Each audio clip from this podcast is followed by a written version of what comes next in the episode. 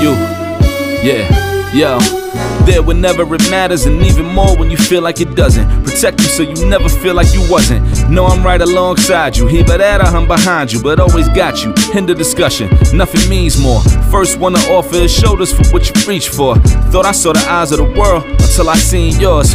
and know that I ain't see a better view yet. I'm with whatever, so don't ever you fret. Know that you covered. Not a hurdle law, a heartbreak, a change what a partake. Cause none of them won't ever get comfortable in your walkway. My job is to aware you, fully loaded, prepare you for all of the above that I'm never letting get near you. But still in all, give you every advantage I found. Couldn't find a better fit for them, along with my crown. And since the baton was passed, hopping down, cause failing's not an option, and dad is not a noun, not at all.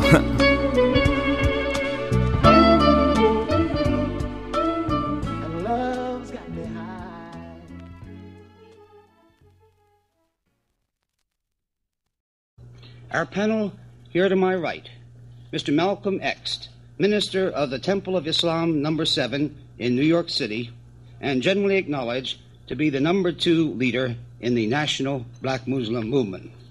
Mr. C. Eric Lincoln, professor of social philosophy at Clark College in Atlanta and author of the new volume, The Black Muslims in America, the first serious scholarly study of this movement, and a book which has been called by the authoritative Gordon Allport one of the best technical case studies in the whole literature of the social sciences. The distinguished American writer, Mr. James Baldwin, author of the novel Go Tell It on the Mountain and the book of commentary, Notes of a Native Son. And George S. Schuyler, associate editor of the powerful newspaper, the Pittsburgh Courier, and a man who has long enjoyed an international reputation as a journalist. Uh, Mr. Uh, Mr. X, would you like to comment? Uh, yes. First, though, I would like to point out that uh, we who are Muslims who follow the Honorable Elijah Muhammad don't accept the term Negro. We stand uh, against that. And uh, I would like to clear myself. I'm not the number two leader of the Muslim movement because we don't think of ourselves in that light. Uh, we have one God whose proper name is Allah we have one leader in, who in America here uh, is the Honorable Elijah Muhammad. We are one people and we have one aim, and that's the upliftment and the betterment of our people here in America who are called Negroes, and uh, where the objectives and the program of the Honorable Elijah Muhammad differs perhaps from uh, the objectives and the programs and methods of these uh, other groups that represent the so-called Negro. Uh, most of the other groups, their their method of operation has a tendency to lead us to believe that it'll take us another thousand years if we follow their tactic. Uh, whereas we who are Muslims, we're not willing to wait another hundred years. we well, now, uh, in this uplift of the black man and unwilling to wait, what specifically do you want to do? Uh, number one, the honorable. I think it should be pointed out clearly that as Muslims, we are not a political group, nor are we a civic group but rather we are a religious group. When I say that we're not a political group, uh, I'm letting it's, it's, being made plain there that uh, we are not relying on the politicians for a political solution because uh, experience has taught us that in the past the politicians have promised but never delivered. And if we rely on a politician, we feel we'll be going right around in circles like our people have been doing here in America a hundred years since Lincoln issued the so- so-called Emancipation Proclamation. Well, not relying on politicians, Mr. X, is it not correct that the Muslims seek to completely separate the black and the white man in America and to win and establish for the Negro their own homeland in several states of America? Still, that's religion. With us, With if, it, if it was a religion for Moses uh, 4,000 years ago to be missioned by God to separate the slaves in that day from the slave master of that day, complete separation, not integration, and still the uh, Christians and Jews both today regard Moses not as a politician but as a religious leader and a religious man motivated by uh, motivated uh, by religion completely. Uh, we feel that what the Honorable Elijah Muhammad is doing here in America today in demanding a complete separation of this slave from his slave master, and as Moses asked for a land of his own flowing with milk and honey, the Honorable Elijah Muhammad is likewise asking for a land for us flowing with the sweet milk and honey of freedom, justice, and equality. Well, accepting, well, accepting as Mr. Schuyler. Uh, just wait a minute now. Uh, uh, uh, at the risk of uh, going into politics, I would like to know how any group in the United States is going to separate part of the United States for them to live in without having something to do with politics. Do you plan to do this through warfare? Uh, sir, I don't think that it's necessary to bring about any warfare. If if uh, if the slave, ex-slave in America, has to go to war with his former slave master to get what is his by right, then that in itself is a con- condemnation of the former slave master. If Lincoln issued the Emancipation Proclamation a hundred years ago, which means we're supposed to be free, we're supposed to be citizens, we're supposed to be protected by the Constitution that we fight and die for, and yet at the same time today, the so-called Negro is knocking at the White House door, still begging his master to pass legislation that will give him recognition or pr- uh, protection by the Constitution that he is supposed that is uh, supposed to represent him. I think, sir, that uh, uh the man who is depriving him of these rights cannot open up his mouth and uh, say that it would be war. It would be wrong to go to war against him to get these things. Gentlemen, before we go further into techniques, if you will excuse me, excuse me, Mr. Schuyler, I would still like to get out here the full program of the Muslim religion in America. Uh, we now have the desire for a separate grouping. Uh, in some states of America. Mr. Baldwin, would you comment on your understanding of other purposes of the movement? It's very difficult to talk about um, talk about it in these terms. I think. I think that the power, the Muslim movement, is involved with power, and um, I I know about power, but it's involved also with morality and identity. And this is the argument I have with Mr. X. Um, when Malcolm X says that um, actually actually he's got a very good thing going for him, the Muslim movement does, because after all, what they are asking for is what the country is also on the record been asking for. A total separation of the races is what Mississippi wants and Georgia wants, and on the basis of the record, what the country wants. Now, it isn't what I want. Pardon me, doesn't Mr. X and the Muslim movement call for the separation of the races by having the Negroes all in certain states of America? Yes. Which is yes. different from what the Mississippians want. Well, what the Mississippians want is to have, have the Negro separated while still working while for still them. in you the know, same state. In the same state. Yes. You know. Well, this is why this is why this is why the one the one is talking really about the nature of power, and I think one's got to make this clear. What the Mississippians have or think they have is power. What the Negro, what the Muslim movement wants is power. And I don't think that we can talk about it unless we're aware of this distinction, because of, the, of this reality. Mm-hmm. Because again, what the Muslim movement is doing is simply taking the the uh, the equipment or the history really of white people among with Negroes and turning it against white people. Now, in this country today, and and yesterday, it is it is terribly difficult to um, to believe American Americans have never proven that they really consider Negroes to be men. Now, from my point of view, this has done more to destroy white men in this country than it has done, quite apart from all the things we know about, the oppression and the ghettos and the lynchings and so forth. It has done much more to destroy the country than it has done to destroy Negroes. What I'm suing for, what I, what I myself personally am suing for, is not a separation of the races. I don't believe in the first place in races. And especially in this country, again, one is not in the situation of the Congolese fighting the Belgians. One is in the situation whether white men or black men want to admit it, of fighting one's brothers and one's ancestors. And this is a reality which, no matter how hidden, will sooner or later come to light. It, when one takes the road to power, it seems to me that the white world proves this. One ends up where the white world is. What has happened in the country since World War II has not been because white people have suddenly changed their minds or become more generous or any of those things. What has happened is the power is beginning to shift. My concern is what will happen what will happen when I, a Negro, no longer have you as my oppressor, but am responsible, altogether responsible, for what is happening to me and what, I, what kind of world I want. Now, I don't want to see the history of Europe, history of the Western nations, repeated for another thousand years with a shoe on the other foot. The handicap one has in talking in this way is that there is no way to, to use the record the American record or the, rec- or the record of the Western nations to prove this point. All the evidence really is on the side of the Muslim movement. What one can quarrel about and must quarrel about is the issue and where this will lead and what this means in terms of human beings who are finally neither white nor black. Well, now, staying on that issue, if I may, and establishing here in a way that we can all agree upon how the Muslim int- intends to solve that issue, is it not correct that he stands not only by the separate for the separation of the races in separate states, but is opposed to integrations, opposed to the sit-down movement and the sit-in movement at the present time? Is that correct? with whites in Georgia integration. We consider that token integration, and this is what Thurgood Marshall points out as actually a failure uh, in the, in the, on the part of the government to back this integration that they say will uh, make. Uh, Mr. Schuyler, yes. Well, there are two things here with which I differ uh, violently. One is that all the evidence is on the side of the Muslim movement. Uh, that has been justification for this campaign of hate against uh, white people.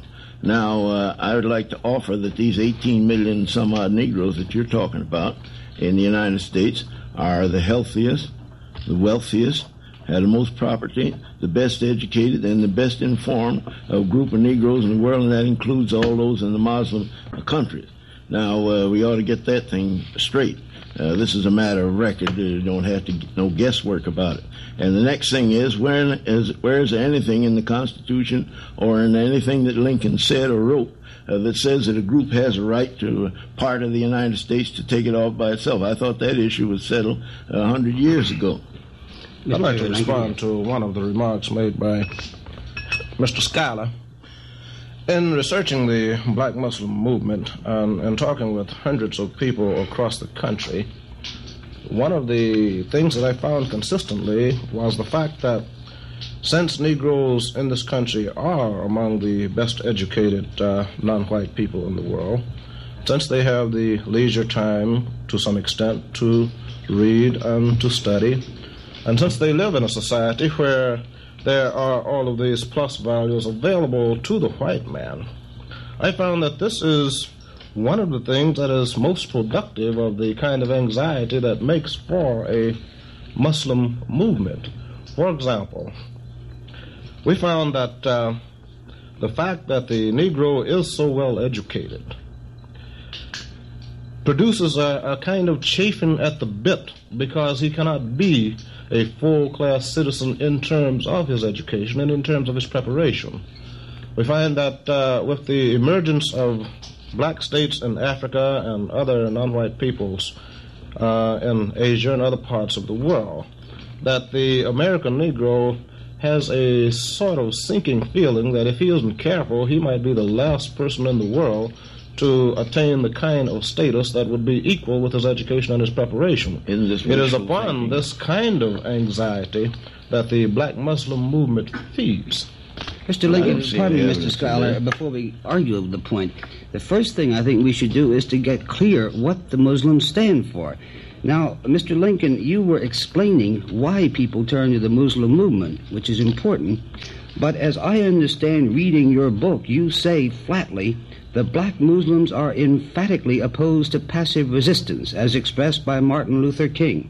Or another quote Muslims have only contempt for the Negro sit in movement.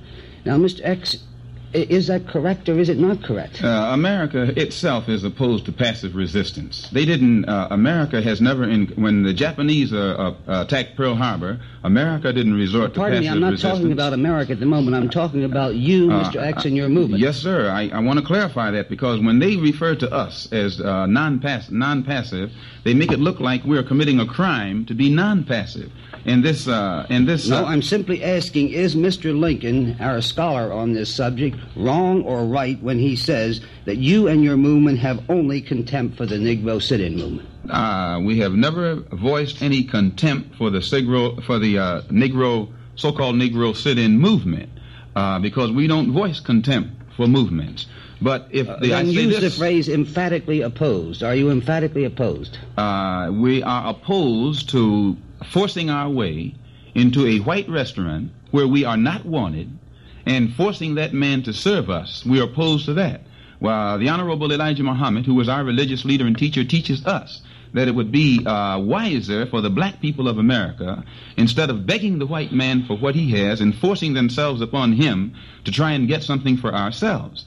And uh, if, I, for instance, sir, if I forced my way into a restaurant in Georgia and forced the white man to serve me, I, I, would be insane to let him go back in his kitchen and prepare my food, and then I sit down there and eat it after he's prepared Mr. it out X, of my sight. Perhaps I am being stupid, but it seems to me you are not answering my question. Well, what is your uh, question? My question is maybe is I'm Mr. not giving Lincoln, you the answer that you want, is the way you Lincoln want it. correct when he says that you and your movement are emphatically opposed to the sit-in movement?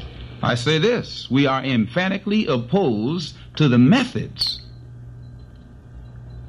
how about the objectives? If you want objective an, you is, want an integrated sir, society? if an objective is to sit down in another man's restaurant and drink a cup of coffee, when you don't yet have a restaurant of your own, then we have to be against that type of objective because after that Negro comes out of that restaurant having drunk the coffee, where will he work? Where is his job? Well, now, you are opposed to the means, you say, and I gather you're also opposed to the end because you are opposed to an integrated society. Is that correct? The uh, sit in movement to us represents the uh, intense degree of dissatisfaction that exists among the new generation of Negro, and so called Negro in America. Uh, as such, it is important because it shows that the present generation of students have lost their fear of the white man that was in the parent. Uh, 20 years ago, the average so-called Negro in America, if he resented Jim Crow or, or uh, uh, se- uh, segregation, he would only manifest that resentment to the degree that he thought the white man would allow him to, or to the degree he thought that he thought he could do it without co- without offending the white man. But gentlemen, the... I have taken too much of the table's time, Mr. Baldwin. I think I must say that the um, this argument about integration versus segregation is just as unreal um, in terms of the Muslim movement as is in terms of the Deep South or in terms of the country. In fact, one of the things in the record is that this has been an integrated country out, in spite of the fact that it, uh, it's been illegal or, or sub rosa. Integration is not something new. Again, we're not arguing about the aim of the sit-in movement is not to get a cup of coffee. It is not, it's not even to force oneself into white restaurants when it is not wanted. It seems to me that has any, any aim at all. The aim is to liberate this country. And I mean, when I say this country, I mean both blacks and whites. Mr. Baldwin, now you confuse me. One can have two aims in life if one is a Negro. One can be to integrate white and black society and make it one society. The other can be to create two separate societies, one all white and one all black. Well, if I understand Mr. Lincoln's scholarly study of the black Muslim movement, it is for the division into an all-white and all-black society. This is already I, this, but this, I would like to say that another thing that the Muslim movement stands for, and with which I'm in complete agreement, is uh, the greater interest in the Negroes acquiring an economic stake right. in this civilization also in the uh, fine work of rehabilitation they've done in some of their uh, uh, young members who have been juvenile delinquents and criminals, and they've come out and by virtue of the teaching they received, uh, they've uh, changed their way of life. Now, that's been done by other movements. The uh, Muslim movement has no monopoly on it, but they have done it, and you have to give credit for that. And, so there uh, is this economic problem. Yes, and uh, there's also the problem. Pardon me, Mr. Schuyler, but to clarify the economic program, would you would you add whether you believe that the Black Muslim movement uh, wants the economic uplift of the Negro or wants two separate economies? Well, they, I don't know. They may want two separate economies, but they are interested in economic uplift of the Negro, and I think that they deserve great uh, credit for that. Mr. Uh, Lincoln, wanna... would you answer that question, please, so we can get it clear? My experience has been in uh, talking with the Muslim leaders about the country that perhaps the separate economy for which the Muslims seem to be working uh, is a means to an end. Whether, whether the ultimate end is a reintegrated society, I doubt rather much. But nevertheless, the Muslims seem to feel that uh, in our social structure as it now stands, that it is highly unlikely, if not altogether impossible, for them to uh, have any real economic gains.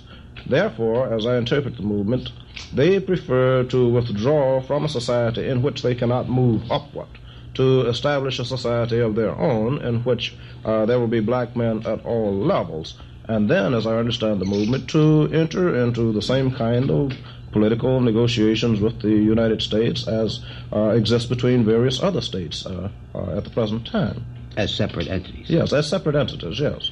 What about this issue of force, which we've got to get out here? One of the most discussed things about the black Muslim movement is the frequent charge that it is going to resort to force because it believes in black supremacy. And Mr. Malcolm, uh, Mr. X, you are always quoted as having said, there is no white man a Muslim can trust. Uh, Mr. Muhammad is always quoted as having said, we must take things into our own hands. We must return to the Mosaic law of an eye for an eye and a tooth for a tooth. What does it matter if 10 million of us die? There will be 7 million of us left, and they will enjoy justice and freedom, etc., etc.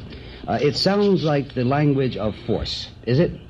Before you uh, ask me to clarify that, I wish Yeah. you would allow me to comment on Mr. Lincoln's last statement concerning the separate economy. Go right ahead. Uh, although, as you say, he studied it, by me being a Muslim myself, I think I can make it more clear than the scholar.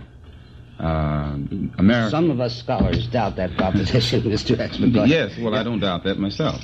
Yeah. Uh, I think you'll agree with me, though, sir, that a separate economy already exists between the so-called Negro and the white man in America, uh, because there is a certain category in which black people can get jobs, and a certain category in which they can't get jobs. They're, they're, the economies are already separate. Uh, there's only so high that they can go in various business fields. Some business fields are shut out to them completely. Even when a black man goes into business uh, and he is in the selling business, usually if he has a successful business, he's only a uh, every sale he makes is a resale.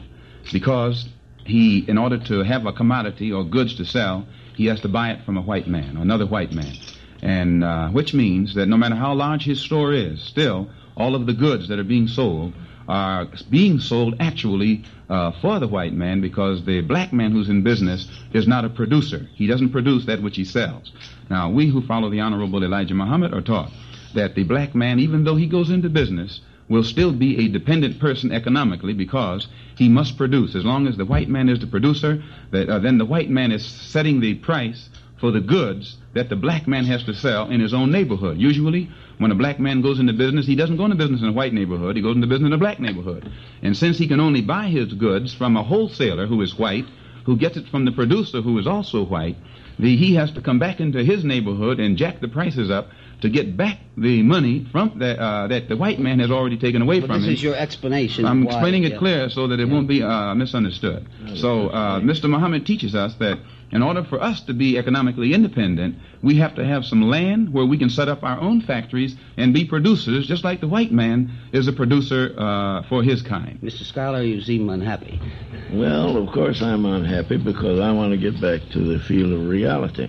Uh, there's something like 200,000 Negro individual farmers in the United States. They raise cotton, corn, they sell milk, uh, and all of that, but they're selling it to uh, white people, and uh, the white people would be very, very hard put if they didn't have this cotton and corn and the meat and other things that Negro farmers raise uh, to buy from them. And so it seems to me that it's inherent in trade that you buy and sell. Uh, nobody's stopping the Negroes from either buying or selling in the United States. Many of them are doing uh, uh, doing it all the time. And uh, I think it's a perversion of the fact to say that Negro had no part in the economy. That's ridiculous. Uh, there must they must be have some part in it, with fifteen hundred thousand of them in labor unions uh, throughout the country, and uh, some of them in the highest categories that I know of. Would be too long to list here. Now, if uh, Negroes uh, have been able to devise ways and means of getting more of these uh, jobs, that is partially their own fault. But, sir, even though they're in these labor unions, they're yet the last ones hired and the first ones fired. Not necessarily. And the greater percentage of the unemployed right now here in America, according to Secretary Goldberg's uh, statement, are the so-called Negroes, despite that- the fact that they belong to these unions and whatnot. That isn't entirely due to the fact that they're Negroes. Mr. I, Baldwin? I think there's something extremely misleading in trying to talk about the economy this way. In fact, as far as I can tell, the black white, the black economy and the white economy are interdependent, and it's quite true that that Negroes are the first to be fired and the last to be hired. This is, however, is nothing. This these details are, are obscuring the point at the moment. My question here is, how? I think it is. Uh, I think we take it, for, take it for granted the United States is not about to give uh, away six or ten states. Therefore, in one way or another, the only way this will be achieved is that they will not be able to hold on to them. Now the question is, what happens then to the this economy, which Negroes have, I think you say, 20 million or 20 billion dollars at their disposal? This will no longer be so if the system under which this under which this obtained no longer exists, which is the only way these states can be achieved. Then what will the economy be? What will be, what will be the future of these hypothetical states? What uh, will be their relationship not only to the, to the United States, because by this time, as far as we can tell, there won't be anything resembling the United States as we know it now. It will be at least another country it will be a very different country and obviously a much less powerful country. It'll be a black America and a white America, won't Well, it is already on this continent. Well, already a pardon black me, but there will be white America. the blacks all in some Yes, states now- and the whites all yes. in other Now, if I states. can, if I can say one more thing, it seems to me this is this this is in the, somehow the hub for me, the, the the root of the irreality here. The illusion of white people in this country is that they are living in a white country. And I think that is a very dangerous illusion. You cannot have a white country with, with as many Negroes as we, as we have had in it all these years, to say nothing of the effect on white people and the and the interaction between white and black people of of, of this terrible history. Uh, I think that the irreality here is involved with the same irreality on, on the white side of the fence. I think that before we can begin to talk about this, or that any liberation can be hoped for, one has got to really face the facts of what really happened. I know about the oppression, the lynchings, and so forth. That is only what I know about the situation now. I'm, I'm not trying to minimize this, but this is not all that happened.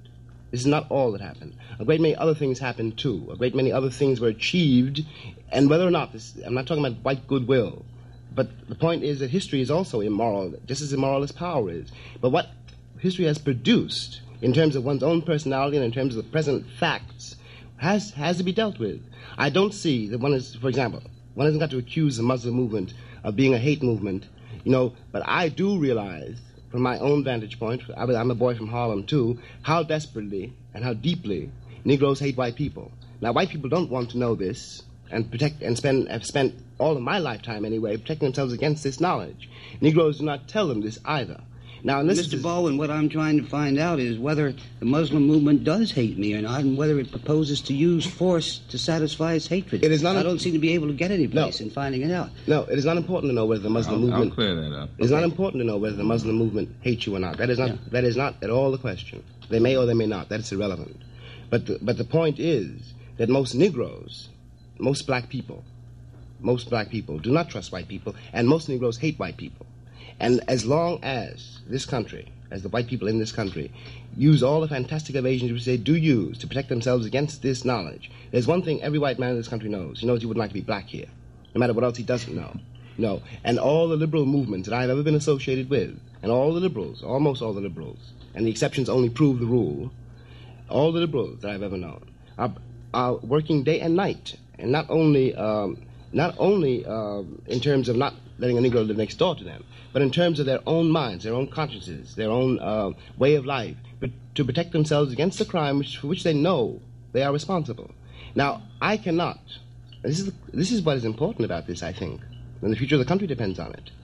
If I, as a black man, must be responsible every day of my life for something I did not do either, if I must pay for the, the history written in the color of my skin, so much white people. The great, the great pain about being a Negro here is that you can never get across to a white person the fact that you are, you are as human as he is, and that he is losing his humanity insofar as he denies you yours. This is the great advantage of the Muslim movement. It doesn't matter whether they hate you or not. But one's got to deal with the record. Um, Well, I marvel sometime that uh, if, as is said by the Muslim speakers, that the white man has hated the Negro since he has been on earth, uh, why has the white man done so much uh, to help the Negro? Uh, for example, I noticed they abolished the slave trade in uh, Africa and from here to Africa, and I don't know when any of the Muslim states have done that. They've set up schools and clinics and hospitals and asylums and all and colleges throughout all black Africa. I don't know that anybody can point out one Muslim college or university south of Egypt and Morocco in Africa for the education of uh, black people. Now, these things have been done, and it doesn't seem to me that this is the action of people that hate uh, a whole people. Uh, of course, there are white people who hate Negroes, but I don't see any reason or justification for exaggerating uh, the situation. may I, Mr. Baldwin, pardon me, may I come back just for purposes of clarification to try to, to get Mr. X's comment on the statements. First, that his movement stands for black supremacy. Secondly, that it intends to bring it about by the use of force. Uh, if by supremacy you mean rule, uh, the fact that the white man has been ruling for so long uh, is which is white supremacy, and most of your white historians and your even your current politicians and diplomats admit that the trouble that the white world is in today is losing out all over the world. Britain used to rule an empire so large she bragged about the sun would never set on it. But today, when the sun rises, you can't hardly happen, find Britain. Mr. X. We're Uh, talking about what you want to happen. And your leader is quoted in Mr. Lincoln's book as saying that he wants to use an eye for an eye, a tooth for a tooth, and he wants to end white rule in the U.S. He wants to overthrow it, to use the quotation. If uh, Mr. Lincoln's Lincoln said by- that, Mr. Lincoln is 1,000% wrong. What does uh, he mean by the- the quotation? Then we must take things into our own hands. Well- what does it matter if 10 million of us die? There will be 7 million of us left. If you have men, uh, if you have uh, crimes such as those that were committed against Emmett Till, and the government itself could go into Mississippi and find the exact culprits who committed the crime, or the type of crime that was committed against Mack Parker, and again the government agents go in there and find the culprits who were guilty of murdering Mack Parker, and then turn around and, and the government admit that it is not able to bring those uh, murderers to justice, I think that it would be insane on the part of any man to uh, deny the family of Mack Parker or the family of Emmett Till the right to come together and defend themselves since the government admits that it can't, it is helpless to defend them. I take And- that to be your no. justification of the use Uh, of violence if, by if, Negroes. Is If uh, America is justified in retaliating in retaliating against Japan when Japan strikes her, or retaliating against Germany when Germany strikes her, or retaliating against any other country to defend herself from attack, I think that Mer- America has reached the point of insanity to think that the world would look upon the black people here in America as being wrong if they took a stand to defend themselves against the crime that the white man is committing against us here day and night. I don't see why you don't answer the man's question. Are you for force or are you against uh, force? If you're for force and the use of force, then that's sedition. Why don't you level on the thing instead of curving all Is around it? Robin Wait a moment. Hood's, No, Uh, barn? Now, I you're didn't come. You you can't question. put words in my mouth. Pardon me, No, let I Mr. know. Stout I have time. Uh, but I would like. I want to get that point right there straight. Yeah, since right. it, since it is Islam and the Muslims who are being discussed here, and it is Islam and the Muslims who are uh, under fire, I think that it is only right. Uh, to expect me to give to expect me to give you my answer, not someone else's answer, because this is what primarily has been done here in America. Uh, everyone else speaks for the Muslims, and they're not allowed to speak for themselves. Now, you don't put a yes and no answer today in the mouth of any black man, other perhaps than Mr. Schuyler. Nobody Uh, stopped you um, from speaking. That's the sin. that's you're me, correct. Pardon me, Mis- Mr. Mr. Mr. Lincoln, would you like to comment on this or any related point as to what the real program is? Is it a program of force or not? From what I have been able to determine, the Muslims are very careful not to um, talk about the use of force. Now, in the early days of the of my research on the movement, uh, it was stated among Muslims that they looked forward to a sort of day of Armageddon that was to take place around 1970, Yeah. when the white man in America would be overthrown, and when the black man would come into what was considered to be. I challenge that, his and I think you're a thousand percent Pardon wrong. me, Mr. X. Let him finish. Then you can comment on it. Yeah. But uh, at the same time, Mr. X, uh, it is true that the Muslims have avoided, as I said, uh, any um, direct reference to the use of force. And in more recent times, the Muslims have tended to say that Allah Himself, am I correct? No, Bill? you're wrong in the fir- in the first part, and you're right in the last part. We have the Honorable Elijah Muhammad has never taught us that we ourselves are going to fight the white man, uh, but he has taught us that there will come a day when God will destroy evil from the face of this earth. God will do it. He has never. Proof of the matter is, we never carry arms. We're probably the only black group in America, as large as we are, who can absolutely say at a meeting that we have that not one man in that audience has arms in his pocket or alcohol in his head.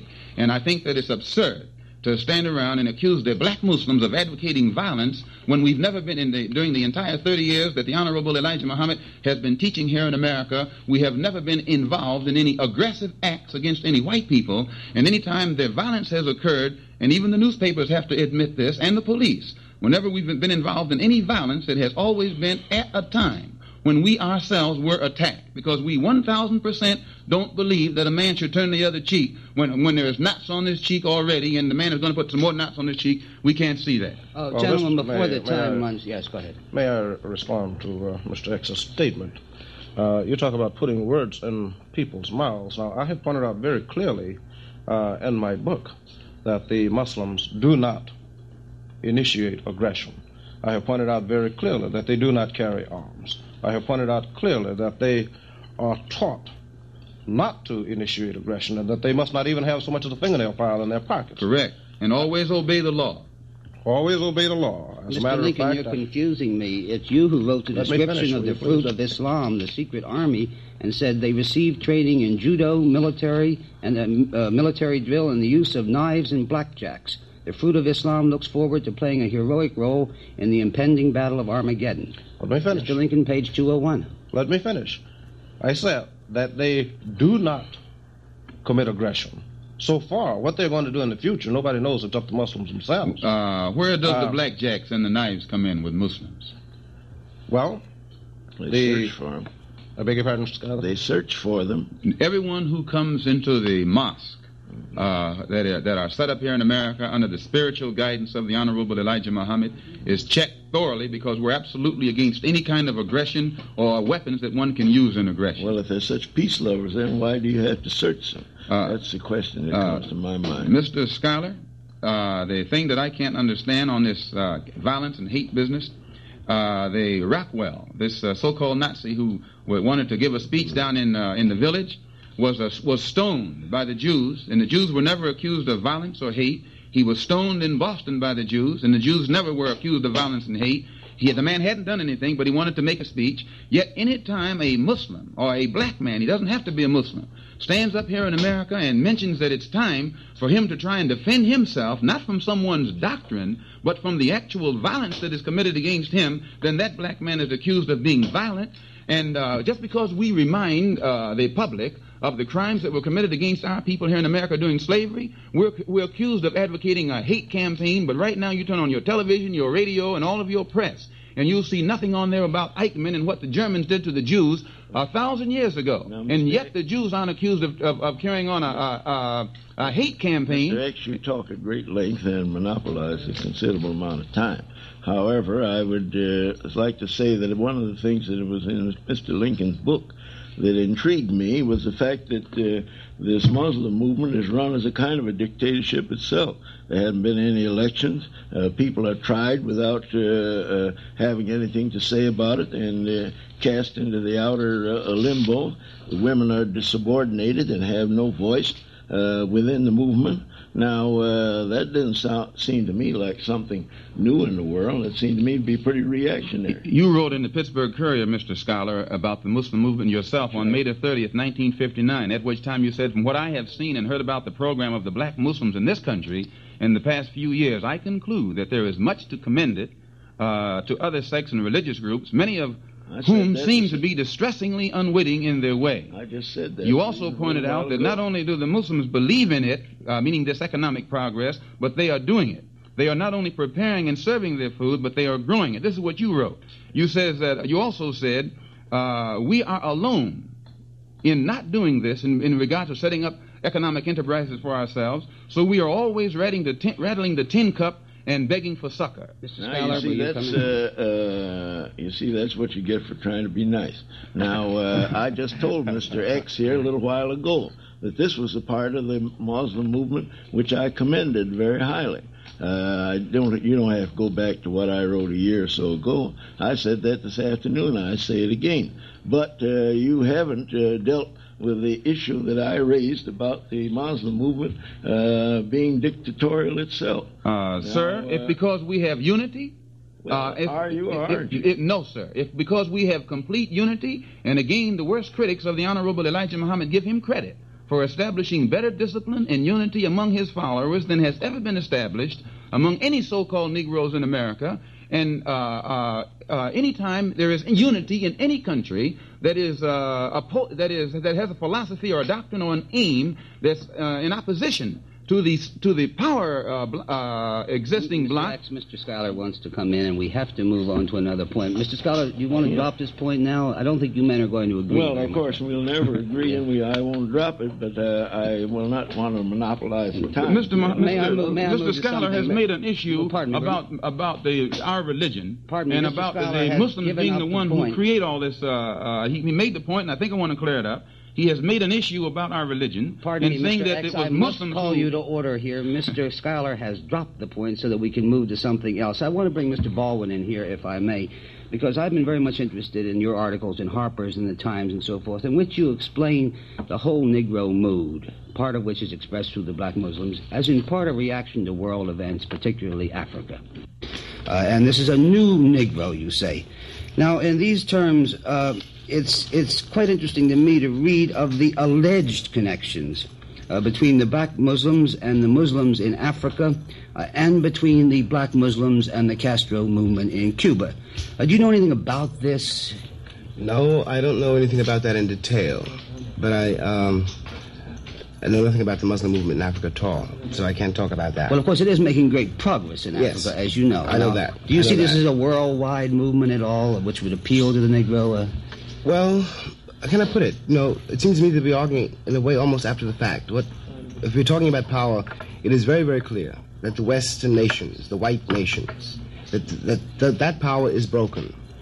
Uh, the connection between Cuba and American Negroes, I can see very well, because uh, the way that the United States' role in Cuba, and especially the events of the last few weeks, the last few months, are exactly analogous in the mind of any Negro living in this country to the situation he finds himself in here.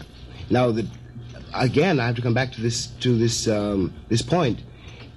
We are really talking about power, and we cannot argue with the Muslim movement in those terms because I repeat this: they're only imitating. They're really they're simply doing the same thing that the white world has done for all these years. Now, that happens to be my objection to the Muslim movement. It seems to me that what what we in this country do not know and have not faced is that we can very well isolate ourselves on this continent because the world is no longer white at all. We do not know what to do. This, in the first place, when we're talking about, I, I think that Malcolm, Mr. Mr. X, and um, and I don't agree entirely agree with Mr. Schuyler either, or the or the white or white Americans. I don't know what white men have in the first place, which is so desirable. I don't know what is why it's so important to be white anymore. It seems to me the civilization, which we are now witnessing in a way, if not the end of, the great transformation of, can only be saved by us in this country if we're willing to do something which we have not done. What would we do, Mr. Baldwin, in your opinion? Do you do you favor the black Muslim program, or do you favor the program of, let us say, the NAACP? Well, I I'm think trying to get this I think the NAACP program is probably outmoded because if when you have a situation where the legality of a country is not is in question, when one does not know what is legal anymore, one has got to revise the entire system. Well, the NAACP says what is legal is the integration of American life. What is legal then? In what is illegal then in Mississippi?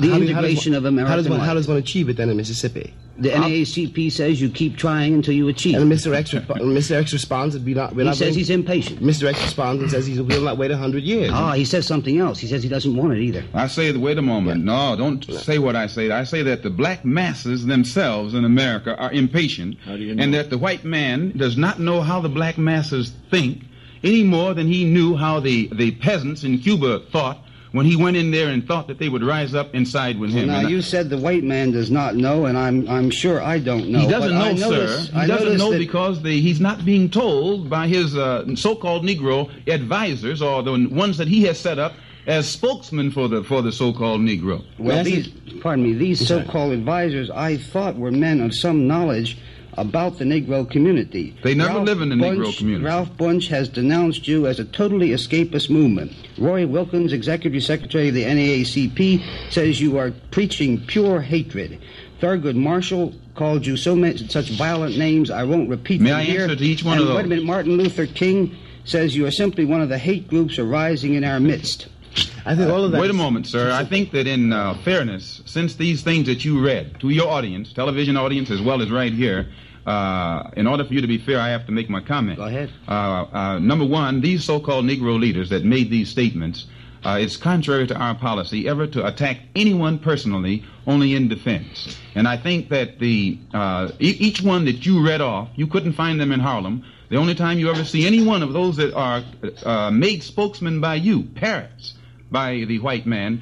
Uh, you never find them in Harlem. You find them at the Waldorf Astoria. And as so far as them knowing how the black man out there in the street thinks, all you have to do is do like John Griffin, this white man who posed as a Negro did for six weeks. He was a pseudo Negro, and yet he comes back today and he's an expert on how a Negro is supposed to feel. And we've been Negro, black all of our lives, and when we step up and try and tell you how a black man who is born black feels, you think that we're haters or racist or something of that sort. And I think Mr. that it's doing an injustice to the public. Yes, I'm from Harlem too. I was born in those streets and raised in them, and I think I know something about it too.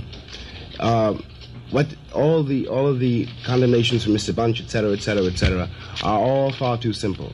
The challenge that this movement represents, and I think it's very misleading to think about it simply as a movement. The challenge this movement represents has nothing to do with what they call themselves or even what, what their aims are. Whether Mr. X is willing to say what their aims are or whether or not we will ever, we know. The challenge this, this movement represents is finally whether or not this country means to be what it says it is. Does it? Are we free or are we not? And we can only decide this one way. If the country, if the country wants to be free, then it has got to do something to prove it. And as long as, as long as we're not willing to do it, then the Muslim movement will gain more and more and more ground, and not only here, but all over the world. If we, if what we say, I think we should put the governor of Mississippi in jail, as opposed to putting people who, harmless people who challenge House Un-American Activities Committee in jail. I think that it's. I think that one has got to decide. Mr. Baldwin, I still don't have clear whether you favor the Black Muslim program or the NAACP program to well, use cannot, two different approaches. But I cannot. I will not answer it that way. I certainly don't favor the Black Muslim movement. You but I can not, see no. no. But I can see great limits. You see why it came about. You I can see very well why it came about. I, I think can, Mr. Lincoln has explained in his book very well why it yes, came about. I don't think. I don't, think, think, that he has. I don't think that's any mystery. Very well why it came about, no. or how it uh, exists. Uh, for instance, in there where it was said in the book that I spent two hours in a secret conversation with Castro, that wasn't done on any research other than through a local New York paper, uh, whom we are suing right now for $3 million for libel. For, uh, uh, we have a $3 million libel suit against a New York paper for saying that I spent two hours in a secret conference with Castro. Now, if that's an authentic statement and that's representative of the other statements in the book, then I can say that the book Mr. is Lincoln? representative of Muslims. I must respond to that, Mr. X. It was from you yourself. I think you're wrong. I am not wrong on this case. Uh, it was from you yourself and not from reading in any New York paper that I found that you had had an appointment which you kept with Mr. Castro. These words are from your mouth. No, wait a minute now. I'll clarify that. Two of us, and I thank Allah that there were two, uh, in a conversation with you, explained about this uh, uh, highly publicized incident with Castro. And we told you exactly how it came about that I was representing the city of the, the mayor's office and the police department and half of the civic groups in Harlem that uh, made it possible for me to go up the there on the Castro. That when we have so, only uh, seven minutes left. I would like yes, to say that, uh, five minutes left. That yes. the, this particular sect or movement is just one of a succession of such movements uh, that have been in American life for the last three centuries. Among Negroes, they began uh, in the uh, around about 1815 uh, when the American colonization movement uh, began to grow, and Negroes went to Sierra Leone, they went to Liberia, and since then these movements have been recurrent.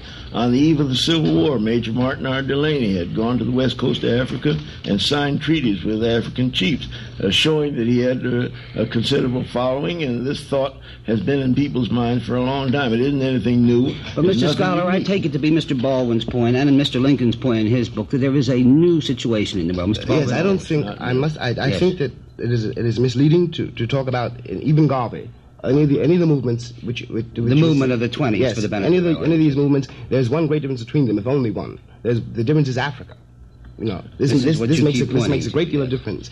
But I want to I really want to repeat this point. I think the only way to to, to, to challenge this movement or to undercut it undercut it is to is for this country to do something it does not seem to be prepared to do which is to become really overnight a radical country. When I say radical, I mean to really re-examine and overhaul the entire social fabric, to ask everyone in this country should ask himself why it's so important to be white and what they will lose if they admit to themselves, because admit to themselves that I'm not, I, I personally, speaking only now for myself, you know, I cannot imagine anything that this country can offer me that I any longer want. And this is, and what has happened to me, it seems to me, has happened to everyone in, every Negro in this country. And the only way this can be redeemed and we can prevent, as I, as I say, a reversal, a, a repetition of this history with the roles reversed, is to decide, and to decide right now, that this country, either everyone in this country is free, either I'm, either I'm a man or I am not. And it's up, to country, it is up to the country to decide it. It is not really, it is not really any longer up to me. It is Mr. Lincoln, I don't think you agree with that from reading your book. Well, I certainly agree with it in part.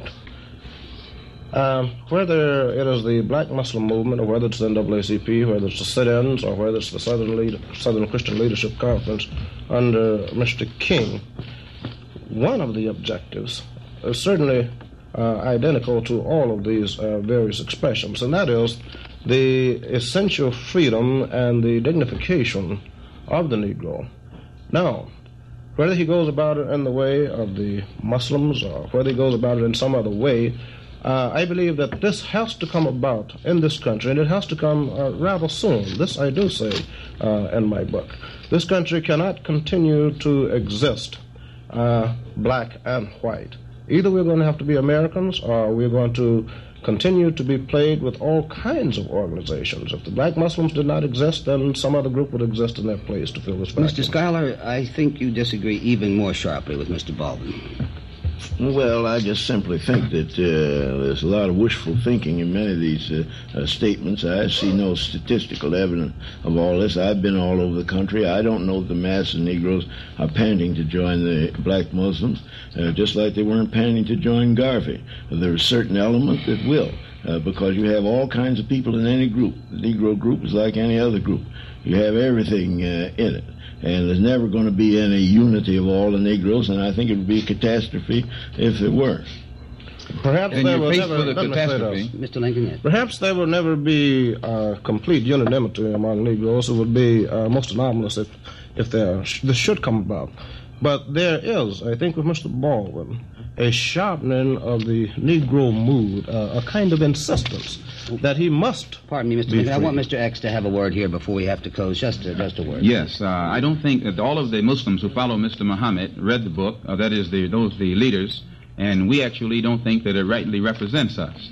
And uh, Mr. Muhammad's aim is this: his, is he was uh, raised by God to separate the black man in America from the white man because the white man will not give us freedom, justice, and equality on his own. And he also teaches us that if the if uh, white America can't give the black man in America complete recognition as a human being immediately, right here, then we have to separate and God will give it to us. And the, he also teaches us that all of the trouble that America is having, just like Pharaoh had trouble in the Bible because he mistreated the slaves, every trouble, political Pardon and me, otherwise. I have the cutoff signal. I'm sorry. For this discussion, thank you, Mr. Yes. X, Mr. Eric Lincoln, Mr. James Baldwin, and Mr. George Schuyler. Good afternoon, ladies and gentlemen. No, ladies and gentlemen. No, ladies and gentlemen. No, ladies and gentlemen. No, ladies and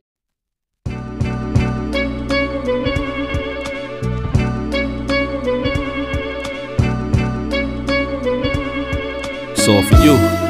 Yeah, yo. There whenever it matters, and even more when you feel like it doesn't. Protect you so you never feel like you wasn't. Know I'm right alongside you. Here, but that I'm behind you, but always got you. End the discussion. Nothing means more. First one to offer is shoulders for what you reach for. Thought I saw the eyes of the world until I seen yours. And know that I ain't see a better view yet. I'm with whatever, so don't ever you fret. Know that you covered. Not a hurdle or a heartbreak. A change what a partake. Cause none of them won't ever get comfortable in your walkway. My job is to aware you, fully loaded, prepare you for all of the above that I'm never letting get near you. But still in all, give you every advantage I found. Couldn't find a better fit for them, along with my crown. And since the baton was passed, hopping down. Cause failing's not an option, and dad is not a noun, not at all. My message to any dad, man, first off, know that, yeah, it, it is a hard job, but it's the greatest job in the world. I wouldn't trade it for anything. I wouldn't change anything about it. Everything you're doing from here on out, if it didn't have purpose before, now it has purpose. It's the most important thing you'll ever do. Just be a dad.